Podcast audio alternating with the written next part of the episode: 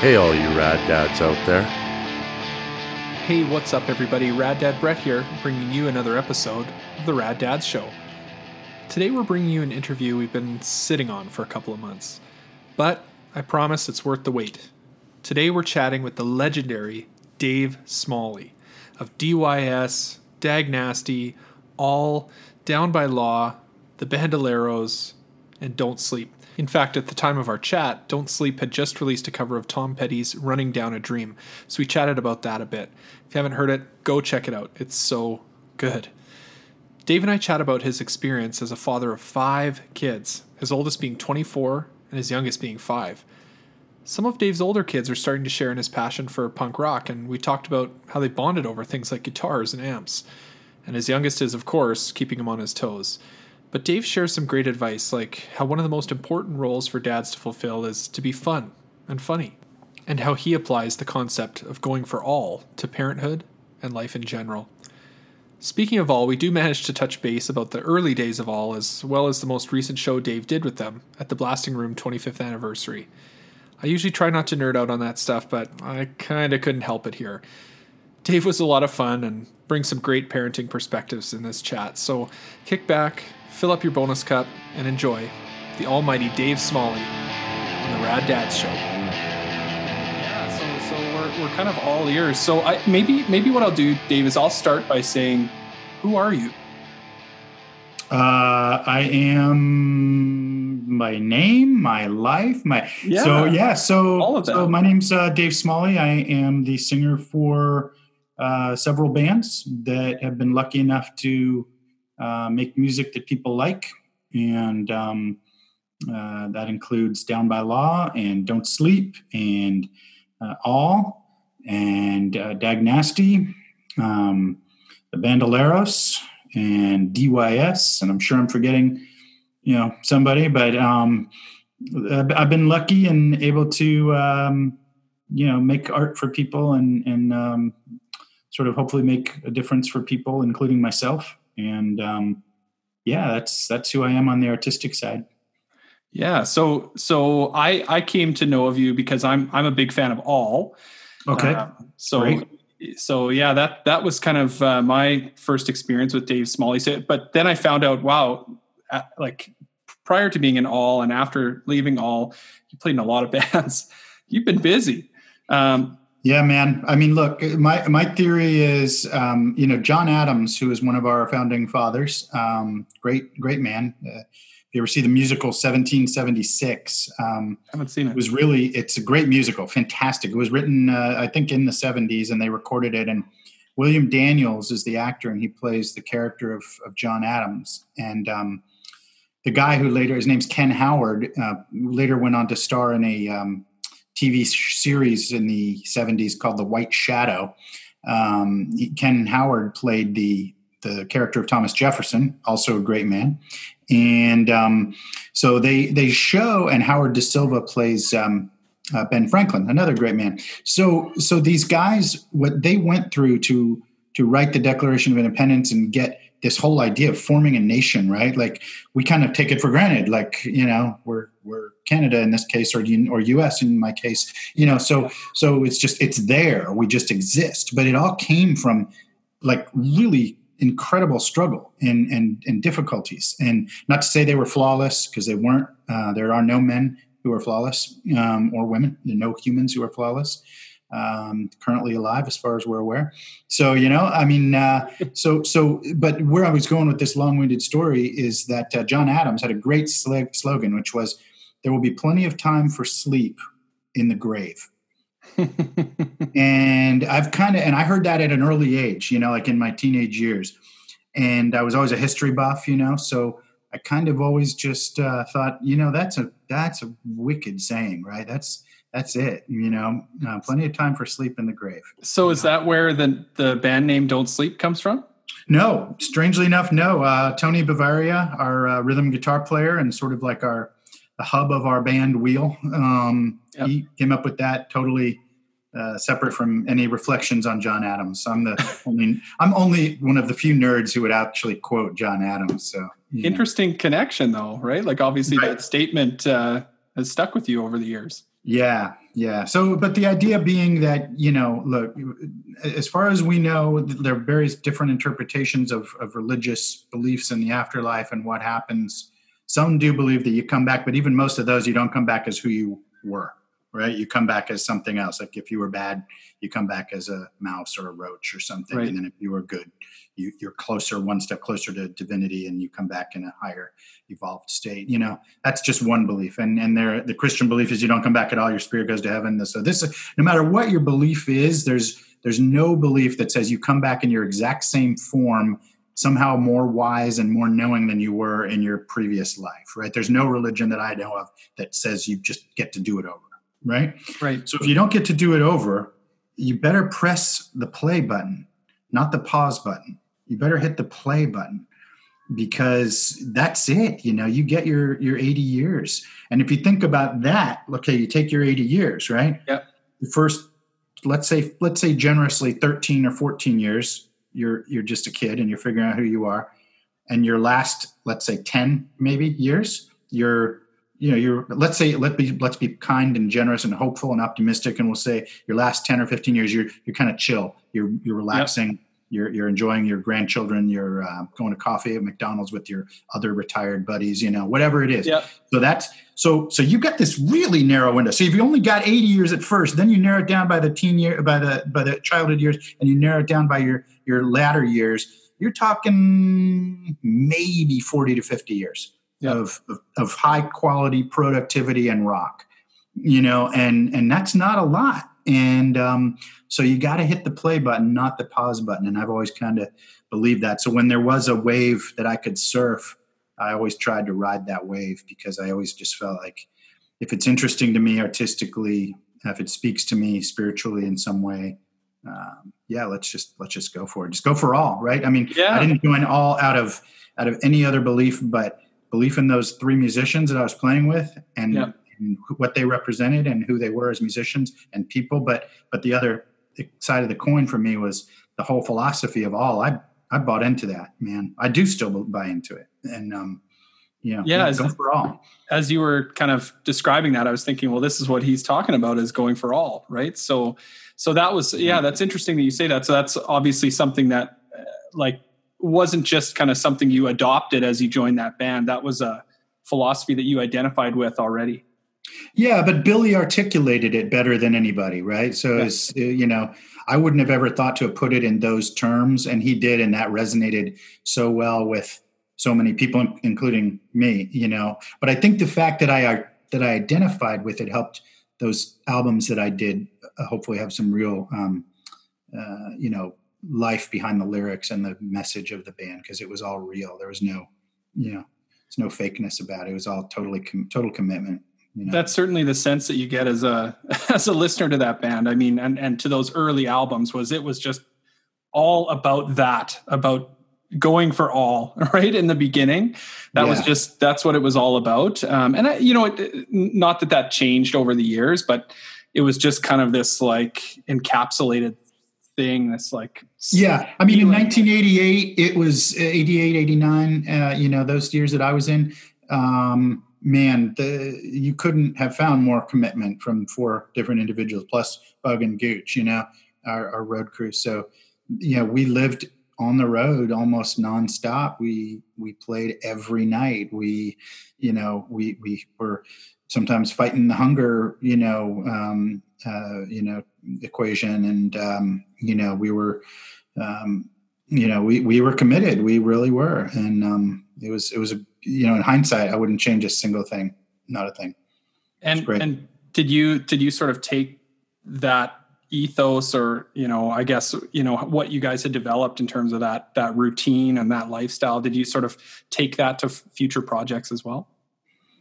Yeah, I think so. You know, it's interesting because after all, and after having been in, you know, on the road for a year and a half straight almost of my life, and, and, you know, plus when I wasn't on the road, I was in the studio, you know, and, and all these things, and, and writing and recording and rehearsing and, you know, living and breathing music for, for two straight years, which was, you know, beautiful thing. Um, and I mean, dawn to dusk and beyond, you know. Mm-hmm. Um, so when I started Down by Law, I was like, ah, you know, I'm just going to take it easy. I'm going to call my friends and chemical people. Uh, we're going to, I wrote a few songs. We're just going to kick back and play, you know, no pressure, no schedules. And sure enough, you know, Down by Law, you know, however many zillions of years later, I'm still in it. We toured all over the world, right, and the most records of any band that I've been in. So it's funny how life, uh, life wins, uh, if you try and buck it. So sometimes again, you got to just ride the wave. So, so you've been in all these bands. You're also a dad.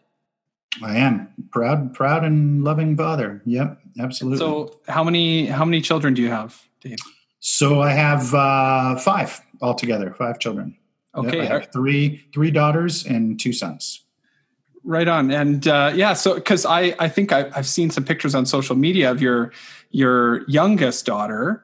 Um, And I kind of identified with some of the things you were talking about on there. You put up a post the other day about, you know, your daughter's fascination with anything to do with poop. And yeah, so I have a four-year-old just about to turn five.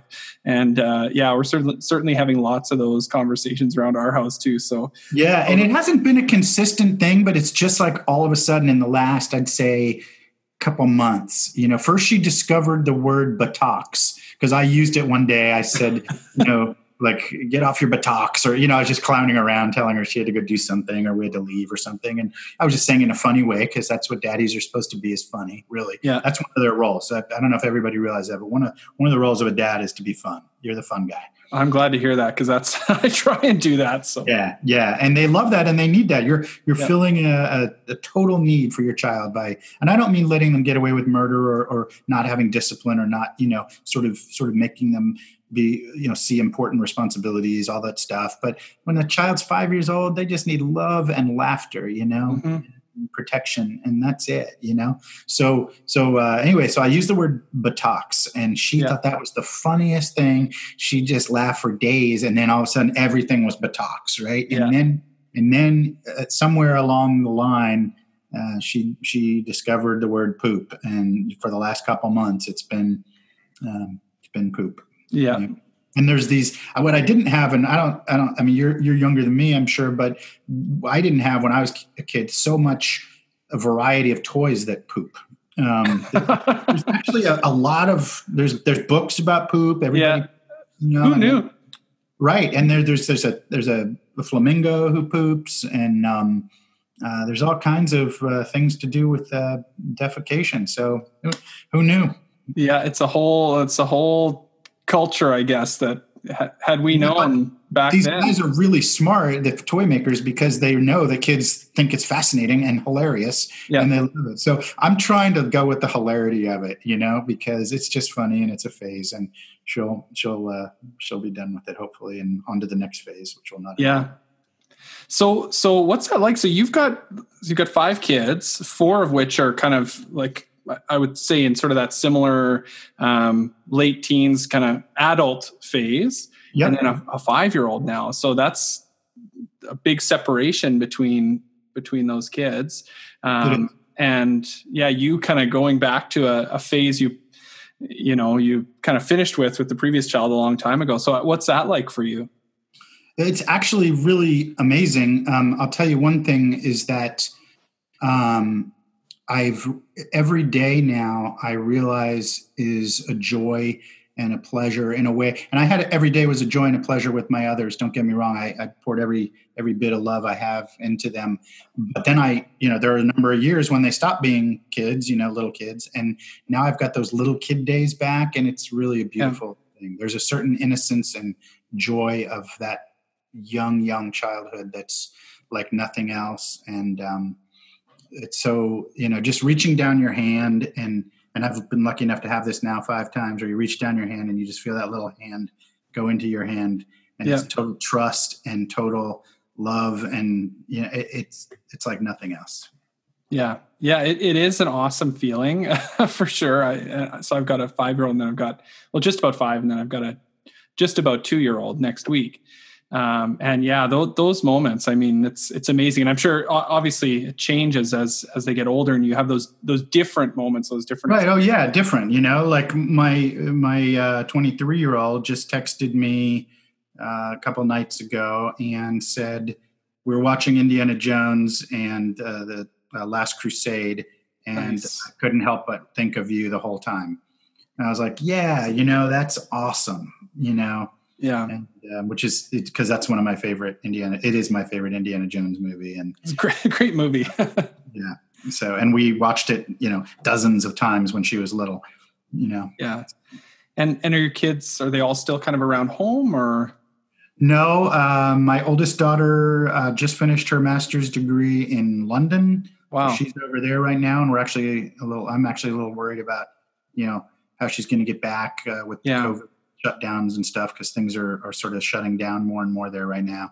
So I'm a little worried about that. And then um, my, uh, my, my next uh, oldest daughter, the one I was just mentioning, um, she lives in Richmond. Um, she finished school down there at Richmond, Virginia, and she lives there. And um, so it's not too far. It's like an hour and a half from where I am. And then um, uh, the my oldest son lives in Richmond now. He's going to school there. Okay. And then uh, my youngest son is is here in Fredericksburg, and uh, he he lives um, uh, he lives with his mom. And so, you know, we see each other when we can.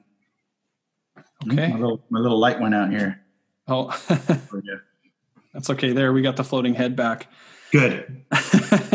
so, so I, I was just going to sort of ask you about that, Dave. Like, I can't, I can't do the typical Rad Dad's show script without these days asking about COVID and what that's been like for your family. How, how you guys have adapted?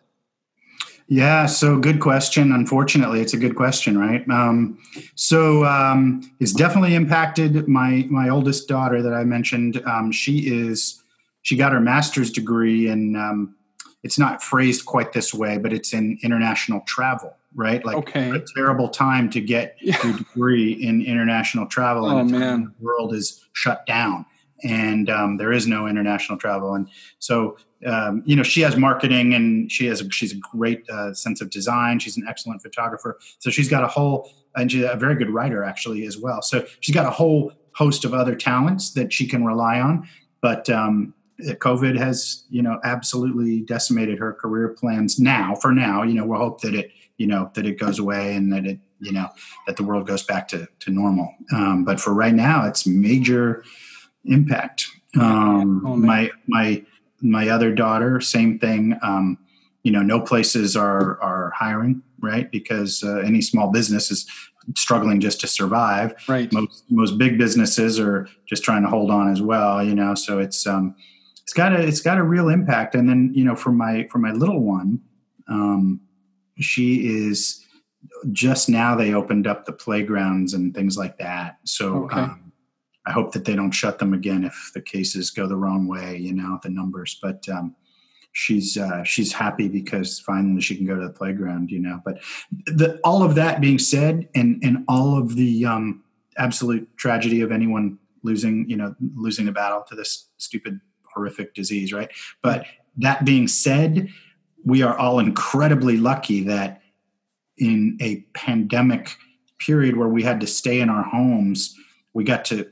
Granted, there are exceptions, and I'm praying for everybody who isn't able to stay at home. In a, but for most people, most people are able to stay in their homes, you know, with, you know, T V and, uh, you know, maybe air conditioning, hopefully. And yeah. I'm not talking about living in a mansion, you know, like a movie star or something. Yeah. I just mean the basic level of of comfort, for lack of a better word, for most, you know, Western you know, societies and, and Eastern, you know, wherever. It doesn't matter, have to be Western, could be anywhere. But modern day, let's put it that way, modern day life compared to like, um, um, my partner and I watch um, Little House on the Prairie a lot okay. with our with our daughter, right? You watch those guys, man, they, they would get a fever and people would just die, yeah. right? They, they didn't have antibiotics. You know, they didn't have, you yeah. know, the, the way they would keep the fever down was to go out onto the frozen lake if it was in the winter and crack the ice with their picks and carry the ice back to the house. Yeah. I mean, these things that we don't even think about, you know, um, so it, it's a horrific time in, in many, many senses, but also do be grateful if you're able to have a, you know, a semi-normal existence trapped in your modern day home with some of the um, conveniences, I guess is a lack of a better word, but you know, that, that people in history have never had. You know, all those people in the Spanish flu in the right.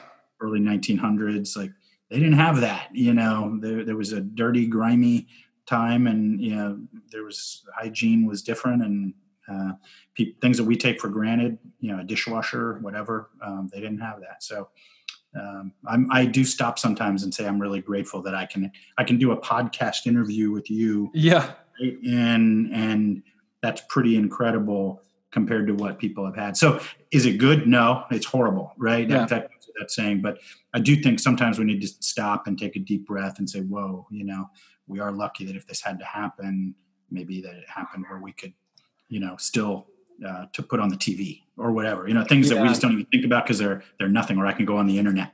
Like, yeah, think about it, because that's like breathing for us now, but it wasn't always. So yeah, I don't know where I'm going with this, but yeah, COVID sucks. Well, you're kind of talking about perspective, right? And how, yeah. uh, like, and, and I think people have been, have everybody's like struggling to f- find that perspective, because in many ways, this whole thing has been so devastating. And for, for some populations, some people, way more than others, for sure, more than you and I, it sounds like, um, you know, but it's, I guess, finding that perspective and f- trying to find some of those maybe silver linings. Like I know, you know, f- for me and, and some of the uh, other dads I've talked to, you know, it's been, well, geez, I've been working from home. And so I've, I've seen my kids way more than I did before, yeah, you know, absolutely. whatever it, whatever it is. And, and uh, yeah, huge, huge plus, a huge plus. Absolutely. And, and, yeah. And I mean, I, I think it's okay to acknowledge those pluses in, in the context of all these minors. Right. The loss right? of even, the loss of even one person is is more than we should ever,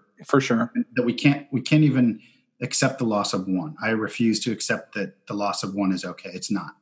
It just isn't, right? right. So so you say that, but then as as I'm, you know, as we've just been discussing, there, you know, otherwise we'd all just go, you know, um, you know, put our heads in a hole or jump off a bridge or something. Well, how else do you cope, right? Like with this huge yeah. change in in lifestyle, and have to know. find a bright spot, I guess, is a way of putting it. You yeah. know, you have to have something to hold on to. And in case of dads, um, it's your family, right? It, it is. It's just yeah. that's your, and moms too, obviously. And, and the kids in reverse too, they, they see their, their parents, their parents are their anchor, their, their light, mm-hmm. their, um, their, their foundation of their building of life. Right. So, um, the fact that they get to spend the time with their parents is, is, you know, is not a not a bad thing.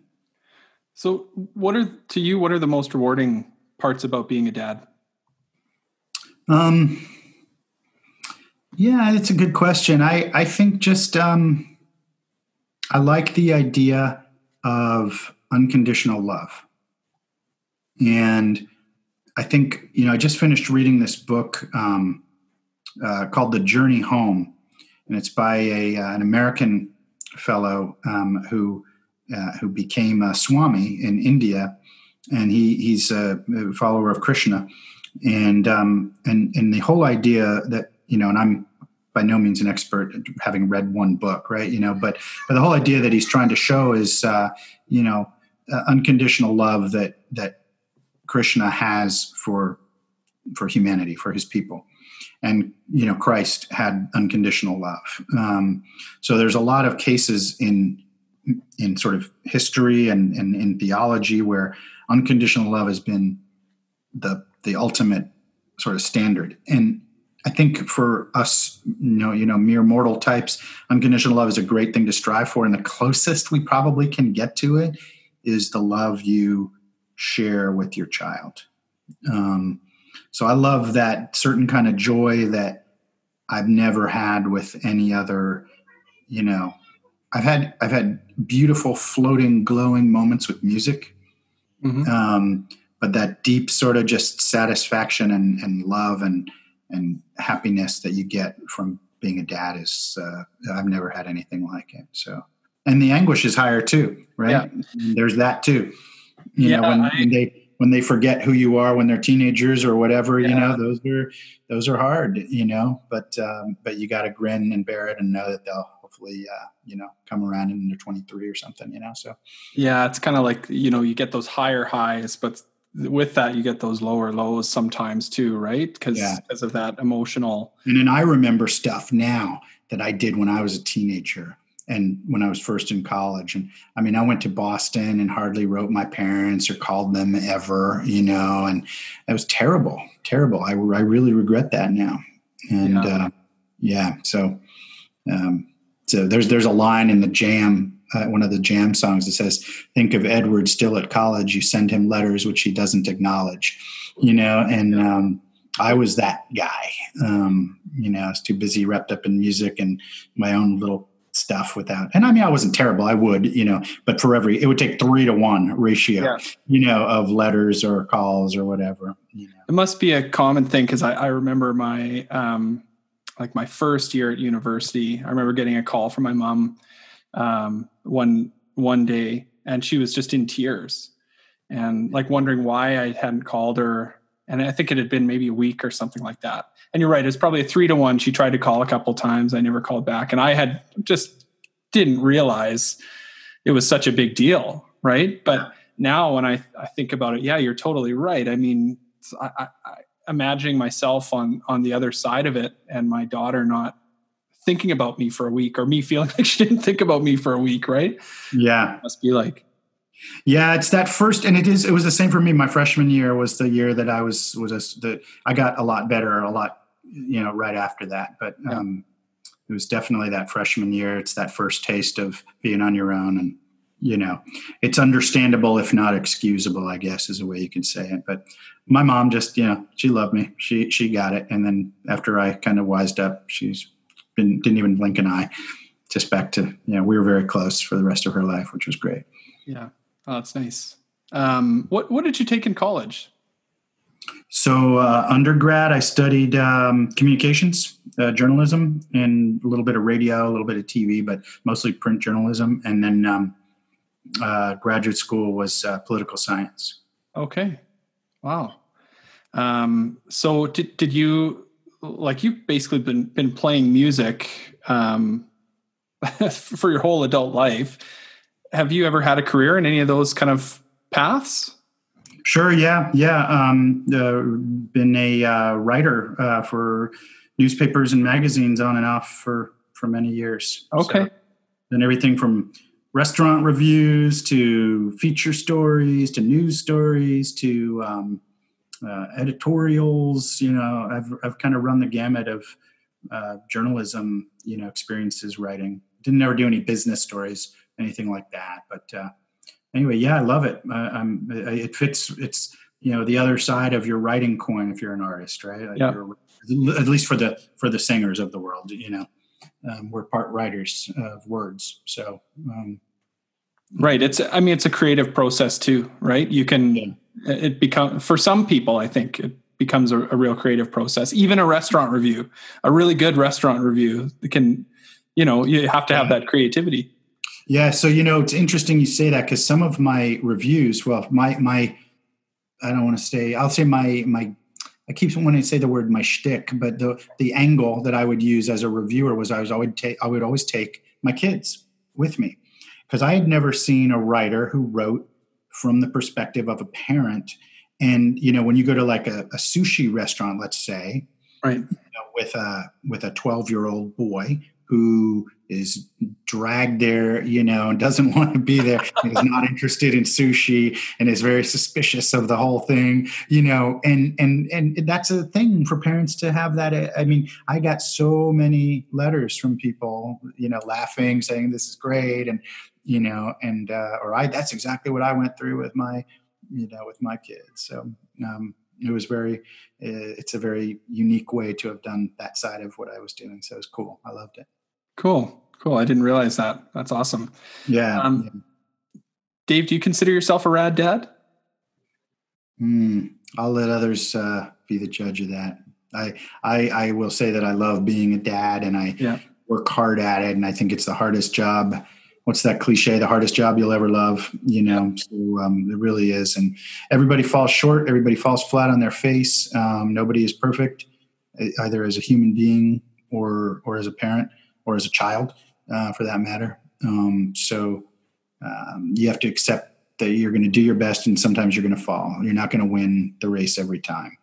And that's part of getting older too, um, is, is realizing that you do your best and uh, you know, if you, if you succeed eighty percent of the time, that's pretty dang good, right? Like, yeah, if you're, if you're hitting, so no baseball hitter hits a thousand, right? But Ted Williams from the Boston Red Sox, of course, the excellent, mighty, wonderful Boston Red Sox. Um, so Ted Williams was, in addition to being a hero for in, in an aviator and a hero and, and leaving the field at the height of his uh, career to go fight in World War Two. And um, he, uh, he was the last four hundred hitter. So four hundred is, is like considered epically great. If you can yeah. finish your career hitting four hundred, um, that's, that's amazing. So think about that. And then if you're a father where you're dealing with it every day with a thousand different situations with, you know, kids having different stresses and struggles and you having different stresses and struggles and bills and, um, you know, and time shortages. And, you know, for me, I missed my daughter's first steps because I was in, you know, somewhere on tour, you know, and, and all these kinds of things. And, and so there's all kinds of struggles that are going on. If you can hit four hundred as a dad, that's pretty damn good. Right. Cause, and you think about that, the day that's going up to the plate fifteen times a day, yeah. you know, that's not like going up to the plate three times and, you know, having a, a three game stint and then you get two days off or whatever. No, there's no days off, you know? So, yeah. Um, yeah, I'm kind of rambling, but I think, uh, No, I, I like that analogy. I mean, I think that that's, that's helpful for people to hear, right? Like, I, I think that's one thing, some of the feedback we get about this show is like, it's just good to hear that other people like, you know, have bad days too. And, and, you know, they screw up and they feel guilty. And th- like, that's all part of it, right? Is, is yeah. some, you, you can't do a hundred percent all of the time. Um, and I think probably, I don't know, maybe is it just the awareness of of that and the insight into that? That I think that the trick though is even if you stumble to have those around you know that they that you love them. And and I think that's been one of my, you know, hopefully successes is that no matter what, you know, um, they, you know, your kid, my kids know that, you know, and I'm sure your kids know, and I'm sure, you know, most kids know that their parent and their dad in this case loves them unconditionally, you know, and that gets back to that whole idea of unconditional love. Right. You know? So you, you didn't want to answer, are you a rad dad? And, and I get that. Um, so if, if I asked you in a different way, like what, what are, if you're looking at somebody else, and deciding, are they a rad dad? Like what, what are those traits that make a rad dad to you? Um, I think kind of just the ones we just talked about, you know, um, unconditional love, fun, fun is a huge one. And, and it has to be natural. It has to be, you have fun with your child and love, like, you know, uh, so we watched this show, um, called Chuck, um, which is, uh, yeah. the, the, the five seasons. We're on sort of the end of season three, which, you know, it's kind of sad cause we're coming to the, you know, the end of the series. Well, we still have two, two more seasons, but anyway, so it's about a guy who's kind of a nerdy guy, works at a place that's equivalent to a Best Buy. Yep. And, um, and he's a computer sort of repair guy and he gets through various, um, you know, misadventures, he becomes embroiled in the C I A and the N S A and becomes a secret agent.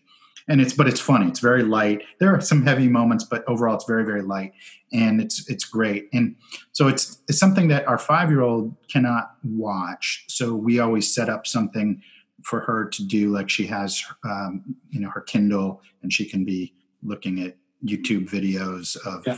Minecraft or whatever, you know, and she can be doing that while we're, you know, in the same room, but she's not watching it. But, but anyway, um, the, the, um, the whole point is that she does this little thing at the beginning. They play, um, Short Skirt, Long Jacket from yeah, Cake. A Cake. Yeah. Uh, ding, ding, ding, ding, ding, ding, you know, and, yeah, it's a great, great riff, great riff. And that's yeah. their theme song.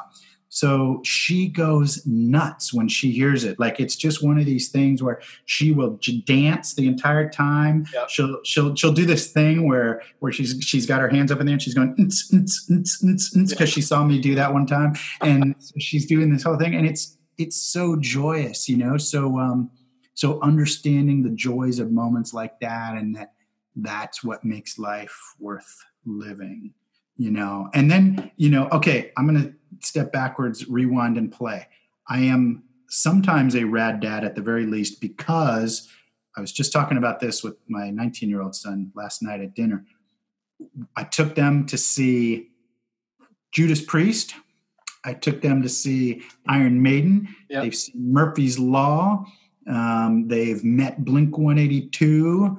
Um, they've, um, I'm trying to think, you know, but the list is uh, Steve Miller Band, you know. So um, yep. so they've seen some some excellent uh, rock music in in their uh, in their lives so far. So. That's awesome. So, so what do you, uh, yeah, let me ask, what do your kids think about what you do? What do they think about your, uh, your music? You know, they, I don't know. It's funny you should say that. I think they're proud of me. I hope they're proud of me, but I know that growing up, like, especially when they were teenagers, especially the girls, you know, because teenage girls have mastered the art of eye rolling. There is no one better at eye rolling than a teenage girl. It's just, it's, it is, it is what it is. Right. And, um, so when somebody would, would come to the house, or we'd be out somewhere and somebody would maybe recognize me, or we'd be whatever, you know, and, and then they would say, the person almost inevitably would very nicely say, you know, do you know that your dad, you know, his music changed my life, or, you know, I love your dad's stuff. And they would do the eye roll, man, perfectly. And they clearly, you know, had heard it before and did not want to hear it again, you know? So, yeah. um, so, uh, I, I think that they're proud of me. I hope, um, interestingly, they don't really have um, uh, this exact same musical taste, which is totally fine. Um, and, uh, you know, uh, my my youngest son, who is uh, seventeen, he he has the closest, like his playlist, you know, has a lot of Clash and Ramones and the Undertones and Big cool. Audio Dynamite and uh, Misfits and a whole bunch of other stuff. So he's he's uh, he's in the same ballpark. But, you know, I, I just, yeah, I love what they love because it's cool and it's them, you know? Yeah. Yeah. Uh, like, I, I think a lot of dads are kind of like that and give a similar response that, like, it doesn't, it doesn't matter if they are into your music or whatever, but I'm, I'm curious, like, it sounds like you guys have kind of bonded over music, though, maybe as they've gotten older, like in terms of going out and going to shows together or, or things like that, right? Yeah, I would say not as much, actually, because of the difference in tastes of, of their stuff. I haven't, you know, and maybe I should try and do that, try and go with them to, but, you know, they've got, you know, boyfriends or girlfriends in whichever case it is, and, uh, you know, friends, and just, they have their own things that they want to go. And I don't know if I would have wanted my dad to have come with me when I was, you know, nineteen and going to a concert at the, you know, nine thirty club or something. Right. And I wouldn't have been that sort of typical mortified thing and embarrassed, but I probably, you know, would have said, oh, okay, come on, let's go, you know? So I'll tell you a good story though. This is a good parent. He, here's some, here's a couple of rad parents. So when I was in Dag Nasty, we were playing at the nine thirty club. And um, the old nine thirty, not the current one where it lives now, but uh, they, my parents were going to come. And um, and I said, okay, you know, and my mother had just gotten a fur coat from my dad for Christmas. And right. She loved this freaking fur coat. And me being a, you know, uh, self-righteous, you know, twenty-one-year-old or whatever, you know, I was like, you can't wear that, you yeah. know, that's, you know, blah, blah, blah, you know, and, and, um, And my rationale was, you know, was, was fair, right? Like I, I didn't think it's like, you know, fur coats don't need to exist in, in whatever year that was, you know, nineteen eighty-six or, yeah. you know, and, you know, you don't need a fur coat anymore. You can get a very warm coat, you know, at Burlington Coat Factory that is not, you know, yeah. that is not a fur coat. So, but she loved that freaking thing. And, you know, so she said, we'll see. So I, I see them in the back and bloody hell, she wore the fur coat, but they were there in the nine thirty club, packed with people. And, you know, just, I mean, you've been there a hundred times in terms of being in that environment, you know? Yeah. Um, and, and, uh, I look from the stage, I see them huddled by the back door, you know, by the, or by the front door where people come in, they're huddled in yeah. the back of the club. And, um, you know, but there they were, and they were proud and they were watching, you know.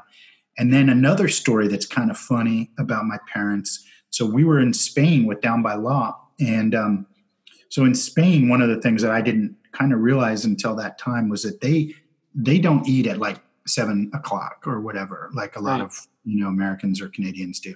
They they eat at like like nine is is normal or early, right? Like it's totally yeah. normal to eat at ten. In fact, so we're wandering around at seven o'clock and there's no restaurants anywhere that are open. We're, my parents were there, they were visiting, and I was on tour. So they, they merged their, their visit cool. with, with, uh, with Down by Law show.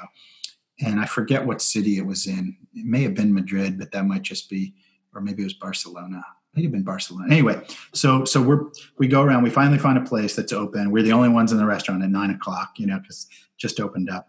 And then we go to the show, and, and I'm going around and talking to people, and, and they're having a good time. And then we do the show. And by the time we get off the stage, it's, you know, gotta be one thirty in the morning.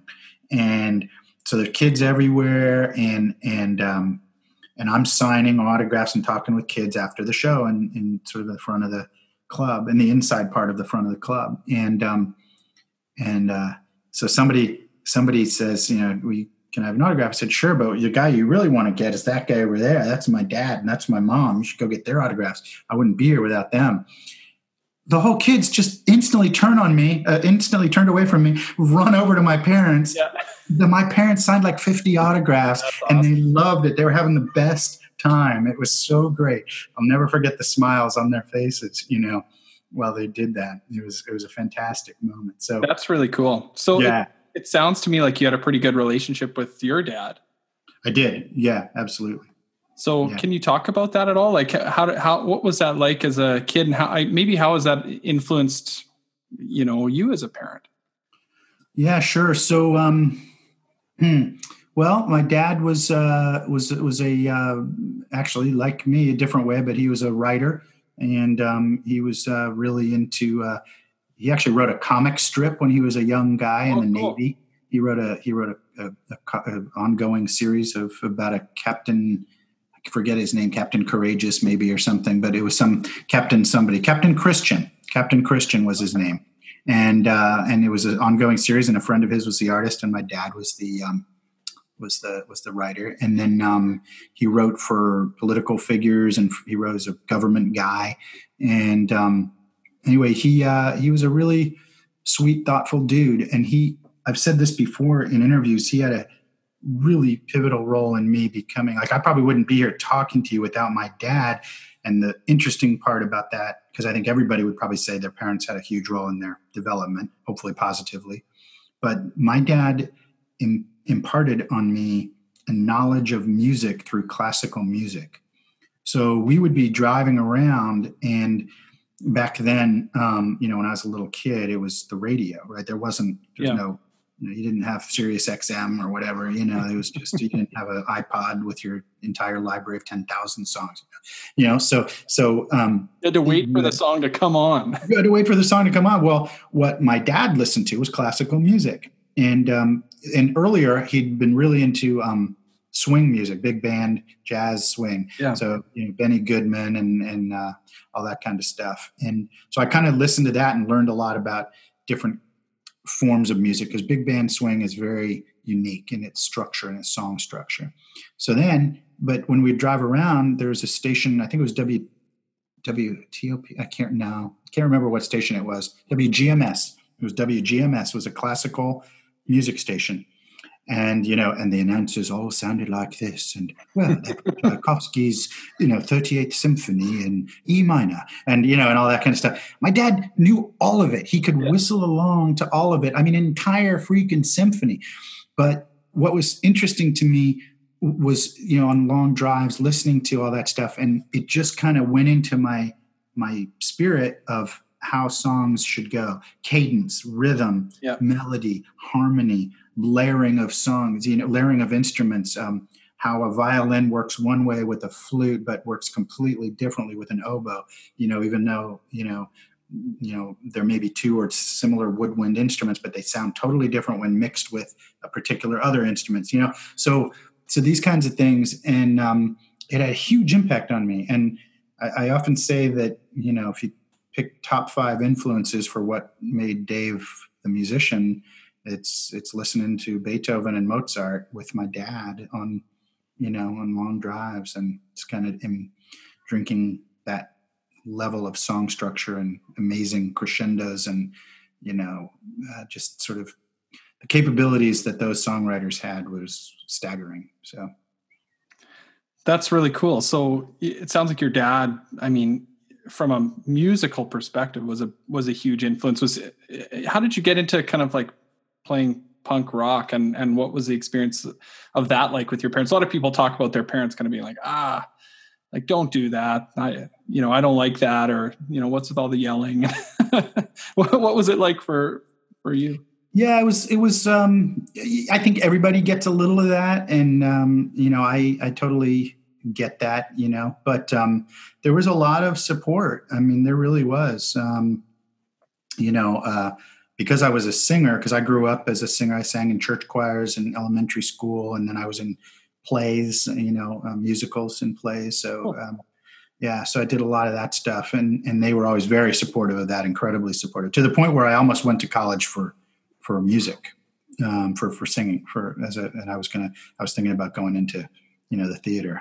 Um, wow.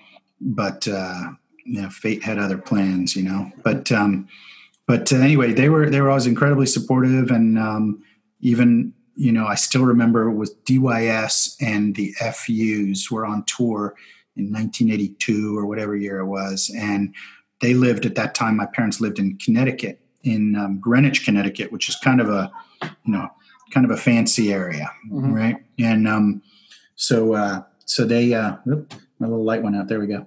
Um, so, so they, uh, they of course, very wonderfully and many times said to me, the band can stay here, which, you know, so we always did.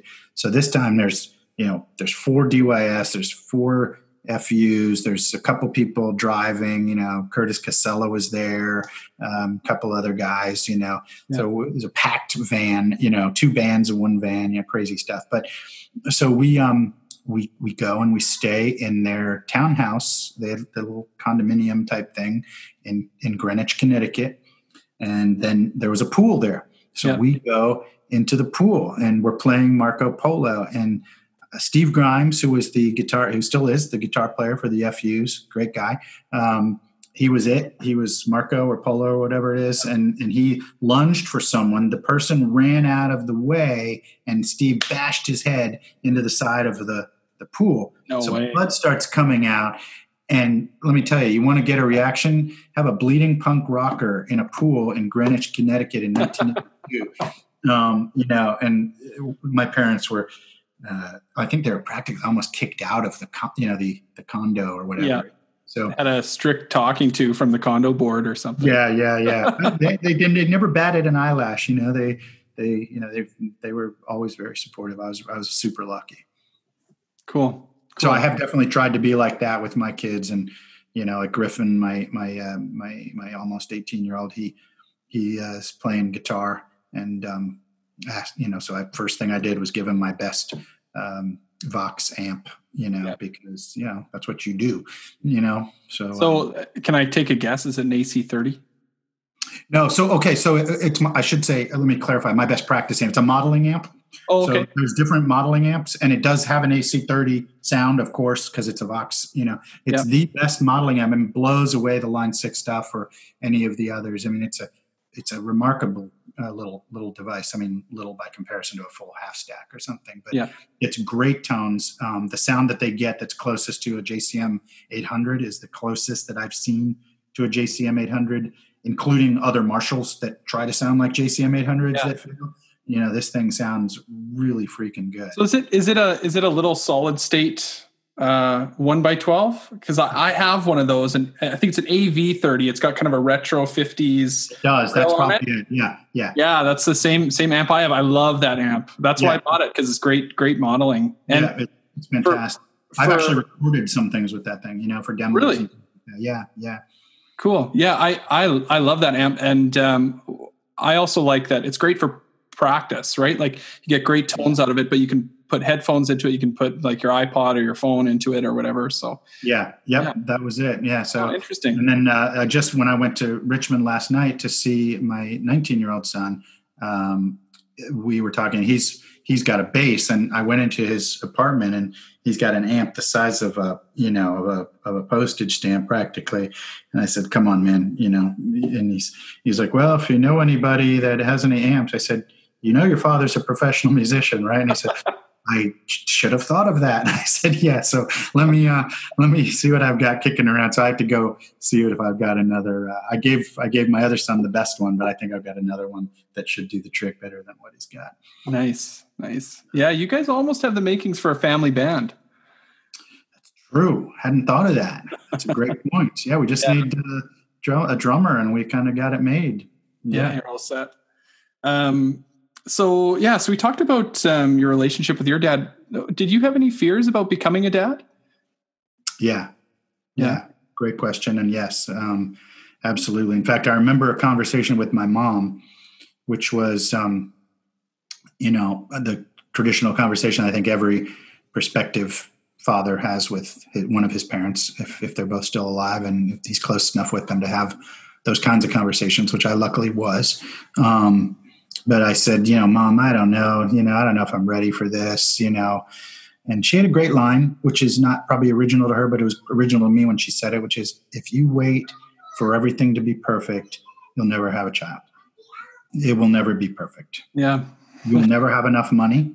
Yeah. If, you, that's, if that's why you're not doing it, you, you're never going to have enough. If you, you know, if you think it's because you're never going to travel again if you have a child – Uh, that's probably going to happen anyway, and you'll you'll really have missed out. And you know, so so you know, basically, if it if it's you know, it's never going to be perfect. So you have to just, and again, kind of getting to that Ted Williams four hundred hitter, you know, type thing. You know, you have to accept the yeah, you're probably not going to have enough money sometimes, and you know, it's going to be risky, and there's going to be times during their teenage years when, you know, just like you did, you know, they don't think you know anything and they know everything and, you know, all of that. And, um, you know, and that's, that's okay. You know, that's cool.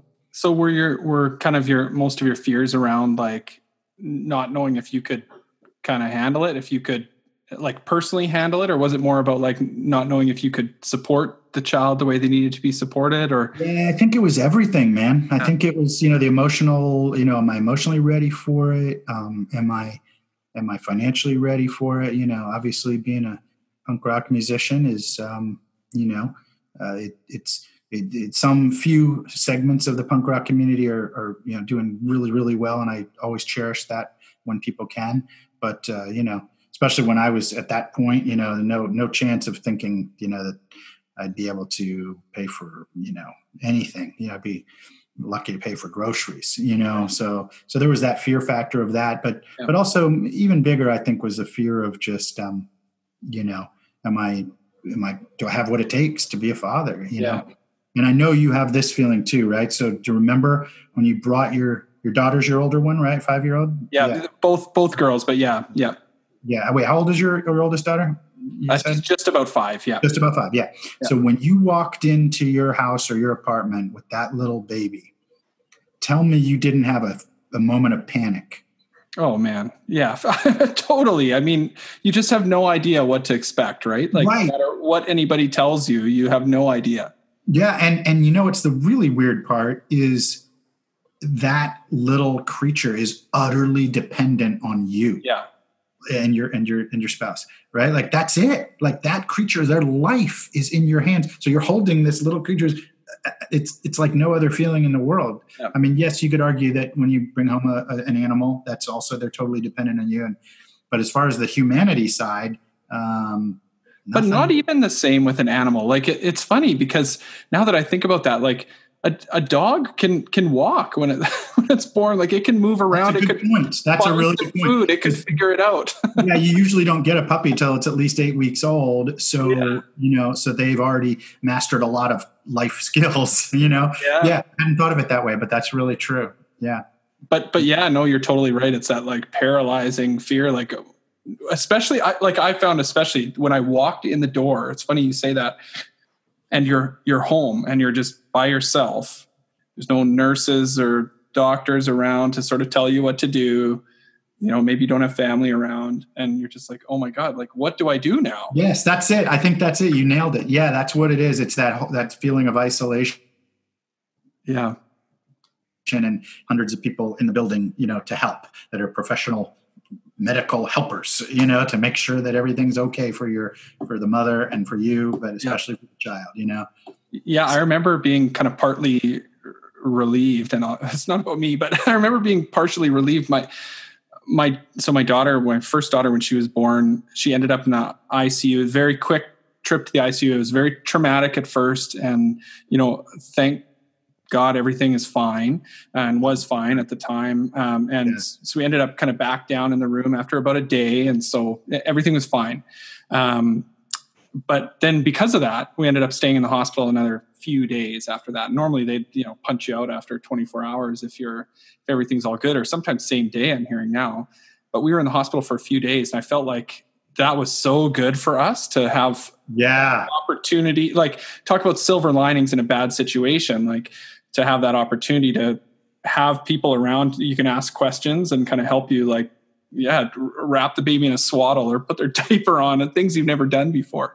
Yeah, no, that's a great point. And it is, yeah, again, silver lining of a bad situation. Yeah, no, I, I concur with that. Um, we, I haven't had that. Thankfully, I'd rather not have had that, right? Because of that horrible feeling I'm sure that you yeah. had. And I'm so glad that it ended happily, or that it was short. But um, yeah, I didn't have any of those moments. So yeah, for us, it was pretty much, uh, you know, out, out you go, you know, one day, you know, one overnight thing, you know, and that's yeah. it.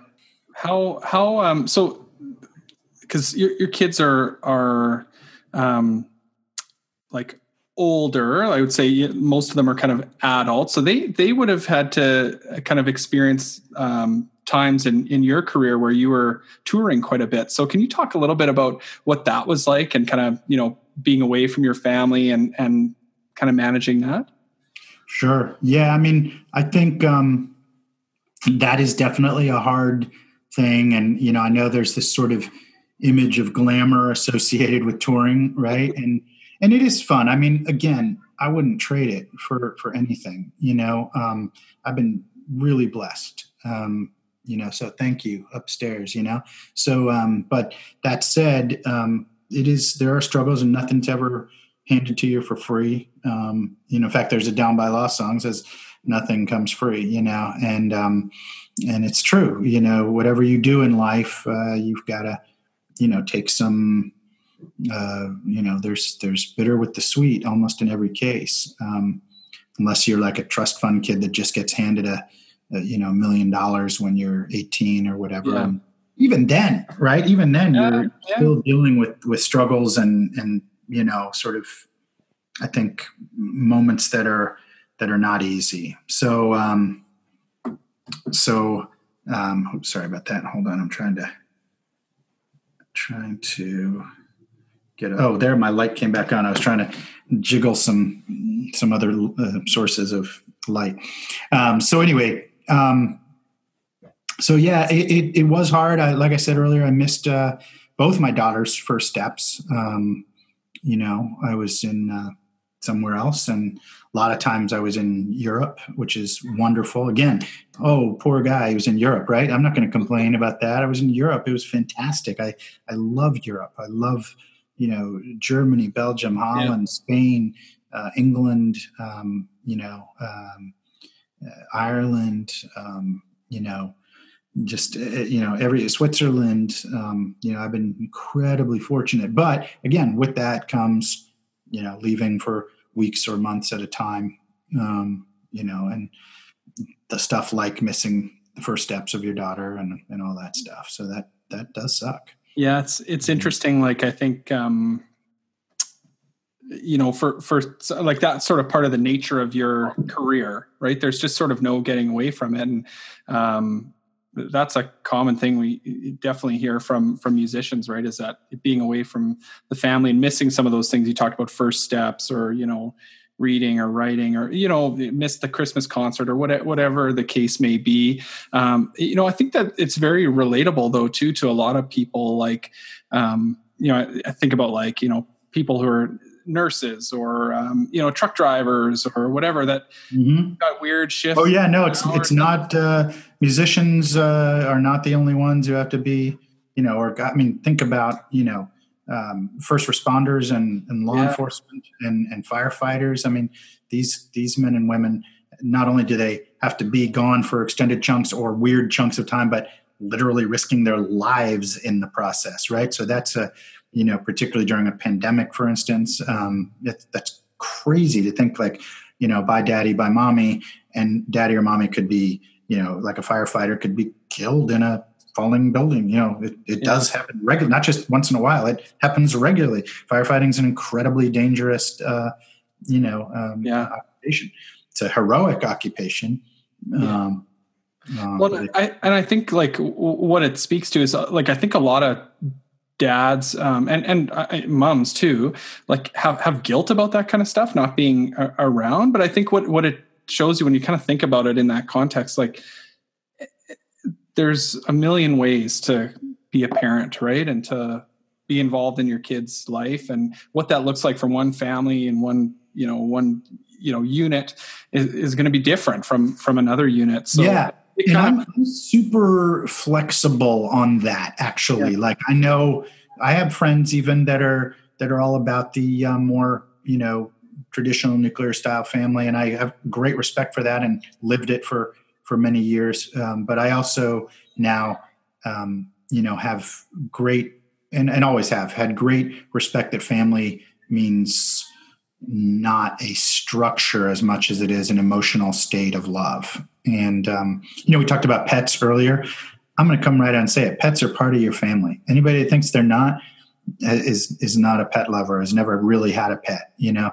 Like, when, when you've had a dog and, and, or a cat, you know, and, and that animal has been with you for ten, twelve more years, and they, they pass away, that, that's agony, you know, yeah. it's agony. It is, you have lost a member of your family.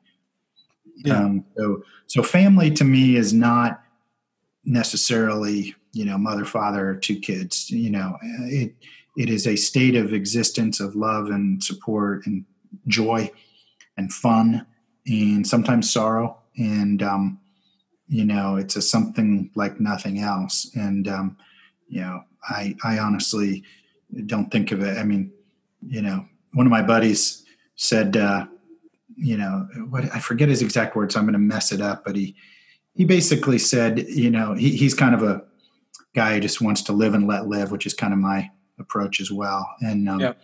He just said, you know, if two dudes move into you, into your house, into the house next door, and they're having an anniversary, go over and give them a damn anniversary present, you know? And I was like, yeah, you know, yeah. and, and, you know, and, uh, likewise, if, uh, you know, actually, uh, one of my very good friends and, and former bandmates, um, well, current bandmate actually has, has adopted a, uh, wonderful kid who is from a different, um, uh, race, racial background.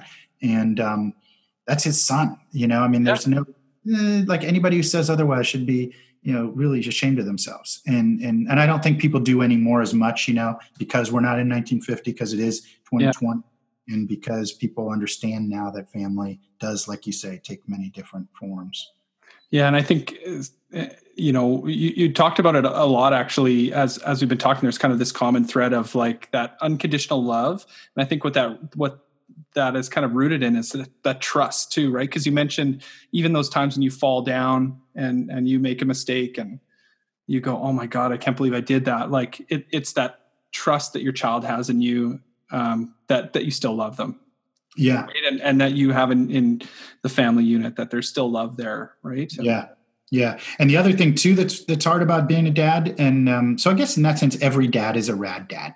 So how about that for an idea? But um But, like uh, but uh, you can't give up. You don't get to give up. Like, if you don't like your job, you can quit. You can walk away. You can go find another job, or yeah. you can become, you know, you can, you, you can draw unemployment until you find a job you like, or whatever. You know, if you don't, uh, if you don't like the show you're at, if you think the band sucks that night, you can leave. Yep. Um, you know, you're not feeling good about, if you go to an area that you thought there was going to be a store, and, but you're looking around the neighborhood, you're like, yeah, I don't feel safe here. You leave, right? There's none of that with being a father. You don't get to leave. You don't get to, now you might physically, you know, like, again, in case of separations, things like that, there might be a physical, but you don't get to check out and not be, I mean, I know it happens and it's horrible, but, um, but for the most part, most of us who are doing this grand adventure of parenting are, you know, we're, it's a life thing, right? From the day they're born, you're, you're in, you know, all your chips are in the middle of the table. There's no walking away from the poker table. You know, you're a, you're a father, you know, it's a yeah. huge responsibility, and it's a joyful responsibility. and it makes people better. And I think it makes men better. You know, I think fatherhood makes men better, makes men better men. Yeah. I think, well, I mean, I, I certainly think there's um, an emotional aspect to it that is not, um, uh, you know, maybe historically or traditionally very um, uh, natural to a lot of dads and, and to men in general, right? Like just acknowledging the the emotion. Like we're talking, we're two men sitting here talking about unconditional love. And, and, and I think, you know, if we were having this conversation, you know, thirty, forty years ago, like we, we wouldn't be talking that way. Yeah. And so I think our, our kind of in general, our society's moving more towards, you know, I guess being more accepting of that. And, um, so, so maybe that's what it is. Maybe, um, you know, that, that's what helps us to, to get better is to become more connected with what, you know, we really feel. I, at least I yeah. feel like that's no, that doesn't mean I'm going to go, um, that doesn't mean I'm going to go like, you know, start painting, you know, uh, you know, lilies in the field and, and, and weeping at a, you know, at a, uh, emo band concert or something, you know, sorry, that's not who I am. You know, I'm a, yeah. I'm a, I'm a hardcore rocker. Uh, you know, I, I, I, uh, have had a, a nice adventurous rough and tumble life, you know, all that good stuff. I love, uh, going shooting at the range, you know, all that stuff, you know? So, um, so, but it does, yeah. I mean, there's a deeper side of humanity that, that, being a father touches on and brings out, and that's as it should be. If it doesn't, maybe you're got to rethink, you know, rethink things a little bit. Yeah. So, so Dave, we do uh, a kind of a recurring segment on this show. We call the Rad Dad, Bad Dads segment or feature, um, where I'm going to put you on the spot and just ask you to maybe think of kind of the first thing that pops into your head, uh, a kind of rad dad moment, meaning kind of that blue ribbon, super proud kind of moment uh, for you as a dad. It could be anything. Um, and maybe conversely, that we, we call it the bad dad moment, but really it's just that moment where it's like, oh my God, I can't believe I did that.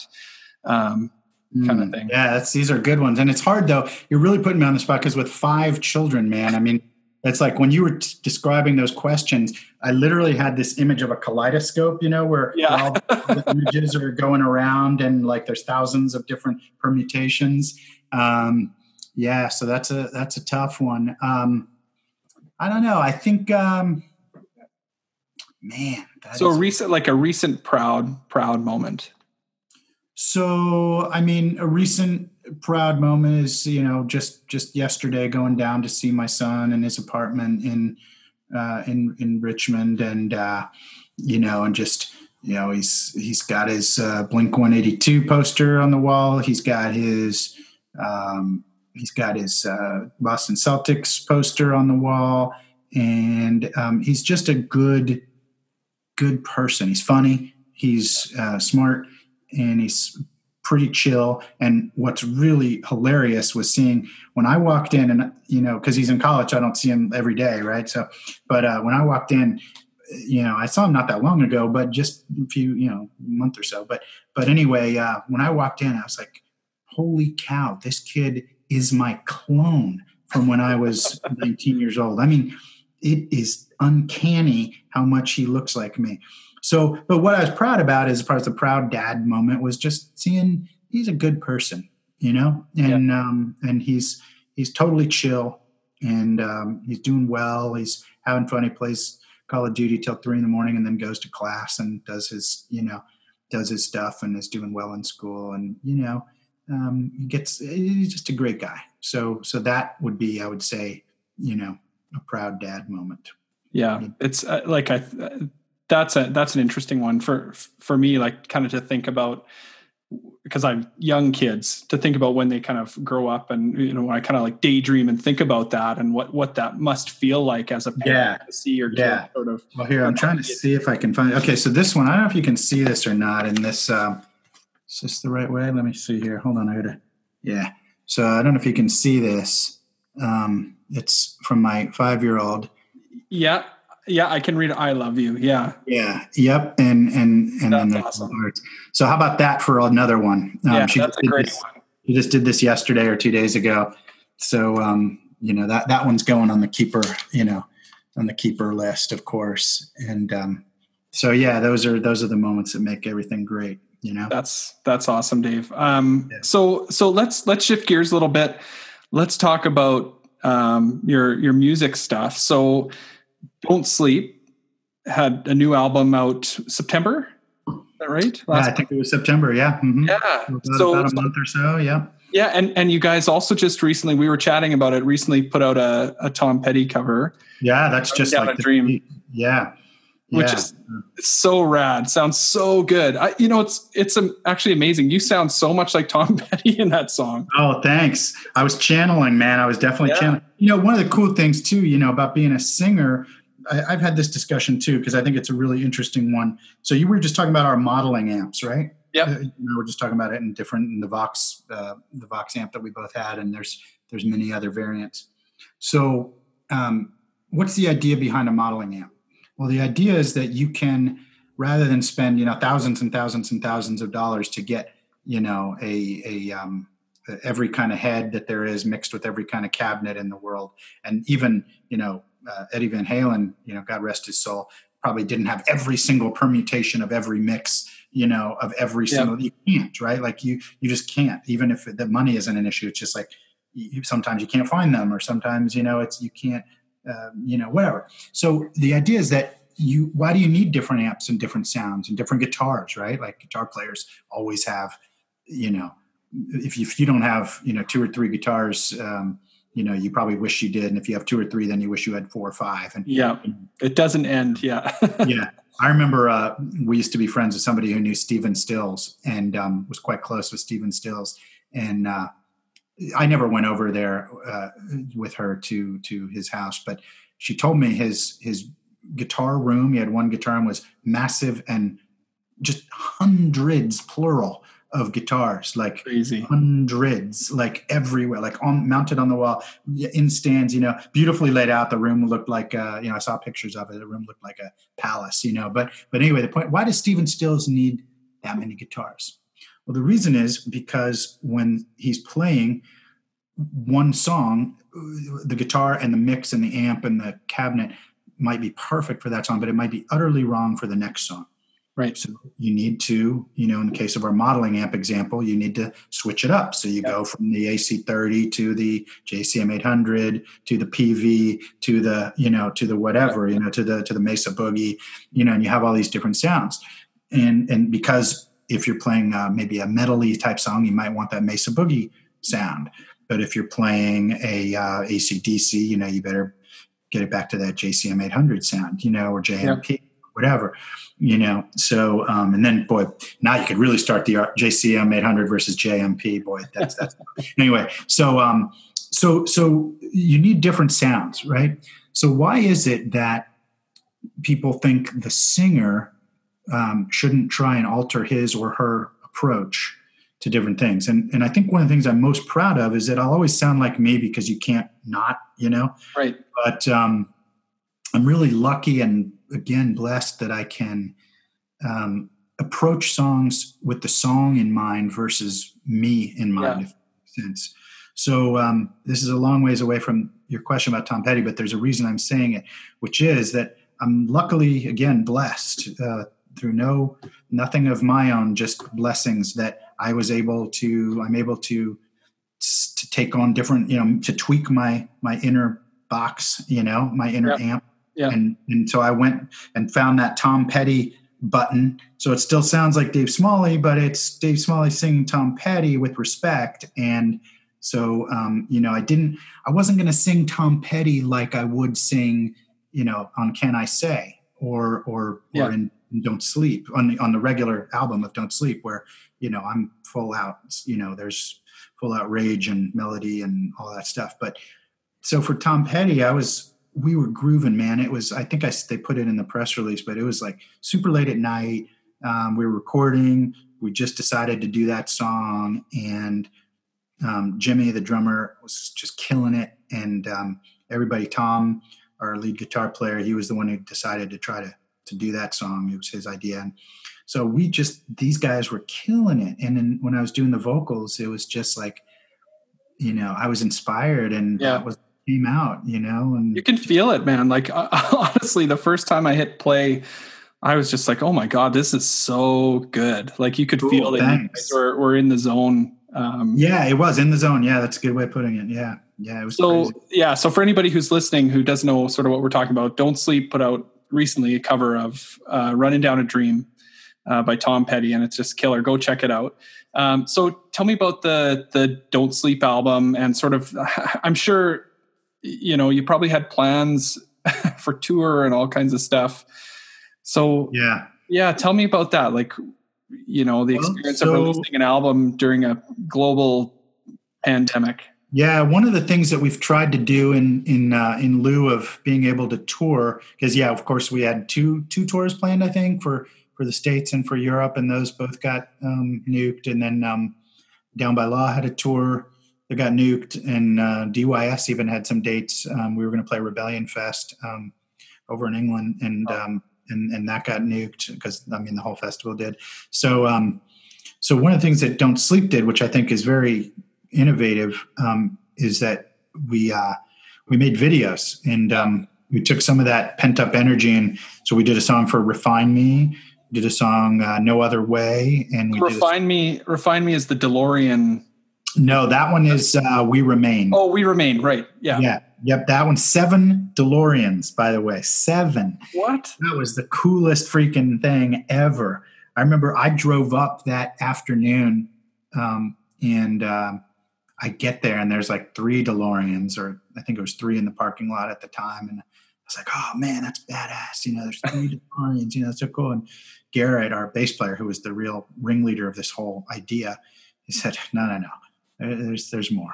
And I said, really? Sure enough, you know, a few minutes later, a fourth one comes in, a fifth one. And then finally there were seven.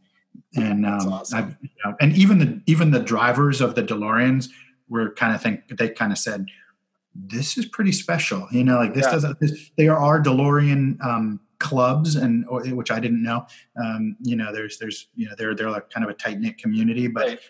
um, certainly in a music video, none of them had ever seen anything like this. So like, if you've got a DeLorean, you know, all the other guys in town who've got a DeLorean. Correct. Yeah. yeah. Or even on the East Coast. Yeah. Yeah. You know, yeah.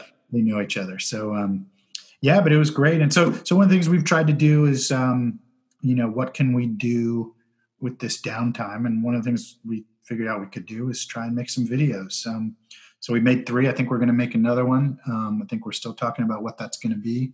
And, um, you know, uh, it's just a cool way of, it's almost like, you know, what are you going to do? You're going to, you can sit at home and that's okay. But, um, you know, as musicians, you kind of want to create, you know, and it's, it's in your, it's in your D N A to create and to play. And so, you know, that's kind of what we've tried to do with our with our downtime. Oh, and the Bandoleros also had a tour canceled, which also sucked. Okay. So yeah, I I got hit pretty hard on the um, you know professional musician side of life. So okay, so yeah, Don't Sleep and the Bandoleros, kind of we've heard about that. Any other projects ongoing with other other bands? Well, just you know, Down by Law has never never stopped. Down, Down by Law is the is the little engine that could, man. Okay. You know, it, um, it down, and wait till you hear the new album. It's, I think it's coming out in January. Oh, okay. I didn't realize yeah, there's an album. Yeah, January or February.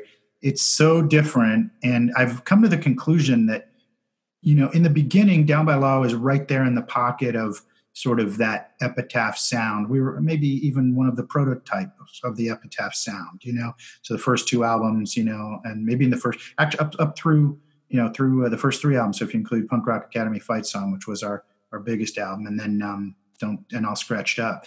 So, but because Sam is such a great musician and great songwriter, and because we're not, I, I'm a big believer in trying different things in life and exploring and not getting stuck in a rut. And that's hard to do, you know, it's, it's hard to yeah. do, whether you're a businessman or a, an accountant or a artist or anything, you know, it's hard to do things differently, try things different. It, you know, uh, sometimes you fail and sometimes it's just a big pain in the butt, you know, to do, but, yeah. but we, um, Sam's songs have gotten more and more, uh, great, uh, frankly. And, um, not putting down the other ones, because I love those songs and I'll perform them till the day I die. But you know, um, with great love, you know. But um, you know, I'll always do Gruesome Gary. I'll always do you know, um, Right or Wrong. I'll always do yeah. Home in the Wasteland and, and Last Brigade. But um, but uh, the songs that Sam has written in the last two or three, four albums have just been, you know, he's, he's a master songwriter now. And, um, and he's a super talented guitarist. He's the closest guy I know personally to having the talent of an Eddie Van Halen. Um, he grew up watching Eddie Van Halen videos on M T V and yeah. listening, listening to Van Halen records. And he was one of these kids that would skip school and stay at home and play guitar all day long to Van Halen records, you know, and that's his style. So he was influenced by, by Eddie. But um, anyway, his songs that he wrote for this one. So I come to, I've come to the conclusion that Down by Law is the X T C of American, yes, yeah, the X T C and Husker Du of, of the American punk music scene in twenty twenty, twenty twenty-one. I like so that. It's not, we're not the prototypical. There are some definitely Down by Law-ish songs that would fit right in on any album from any era. But um, some of the stuff we're doing, and it allows me as a singer to do all kinds of different things. Yeah. And, um, you know, I think it's quite good. It's quite, um, it's a real, uh, you know, treat for the, for the ears. So, so. Album's done, um, coming yeah. out early twenty twenty-one. Yeah. And it's, the song Lonely Town um, is is the cover song, and just a beautiful song. And, you know, uh, Sam wrote it, and, you know, kind of kind of got this dark pop feel to it that, you know, it's sort of the, the X T C meets Husker Du meets the Buzzcocks. I don't know. It's kind of strange, but it's cool. I can't, I can't wait to hear it, man. It's, yeah, it's exciting. You, you've had a lot going on through through a time when a lot of musicians are just like, you know, the brakes were put on their careers. So yeah, that's, that's really Thanks. exciting. I, I, I personally feel very uh, fortunate. I got to see you play at the Blasting Room twenty-fifth anniversary. Oh, nice. Yeah. That was so yeah, great. November. And that, that was one of the last shows I would have gotten to see. And that was a pretty special one for me. So yeah, that was, that was special was for me too, time. brother. You know? Yeah, absolutely.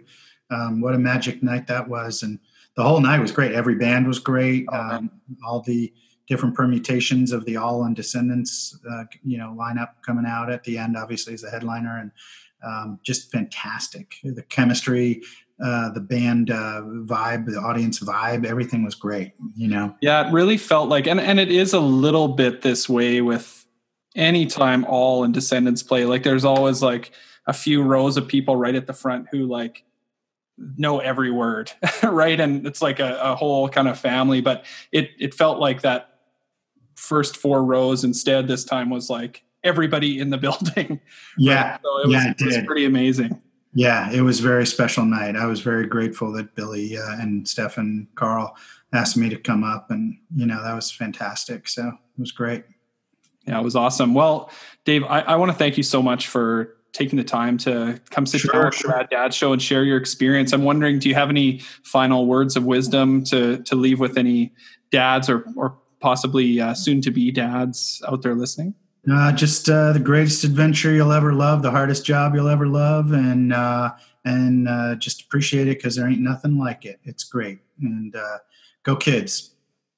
Yeah, that's awesome. Thank you so much, Dave. I really appreciate yeah, it. Man. Thanks for having Just me. Really and um, hope everybody in, in the family stays healthy and, and happy. And yeah, me too. And hopefully I'll get to see everybody, uh, you know, on the road. Uh, I'm hoping by next summer. Uh, yeah. yeah that's, that's a lot of musicians are hoping for that. So we'll see. We'll see. I'm sure a lot of everybody, you know, is hoping for that. So um, we'll see what happens. Um, just, uh, just gotta do your best to, um, get through the bad times of whatever it is, and be smart, take care of each other, and it's all you can do. Yeah, I like that. Thanks, Dave. I really appreciate it. Take care. Thanks for having me. We'll talk again. You bet. Sounds really good. Thanks. All right, that was Dave Smalley on the Rad Dads Show. Thanks so much to Dave for joining us. If you liked this episode, it would mean a lot to us if you drop us a review on iTunes. And if you're looking for more Rad Dads content, find us wherever you get your podcasts, or give us a follow on social media. On Instagram, you can find us at, at rad underscore dads underscore show, and on Facebook at, at rad dads show. And now you can also look us up on YouTube for some video interviews as well. Lastly, Rad Dads is first and foremost a community organization aimed at positive parenting, and you can check out what we do over at rad dads yeg dot com. That's rad dads yeg dot com. Thanks for tuning in. In the meantime and in between time, stay rad.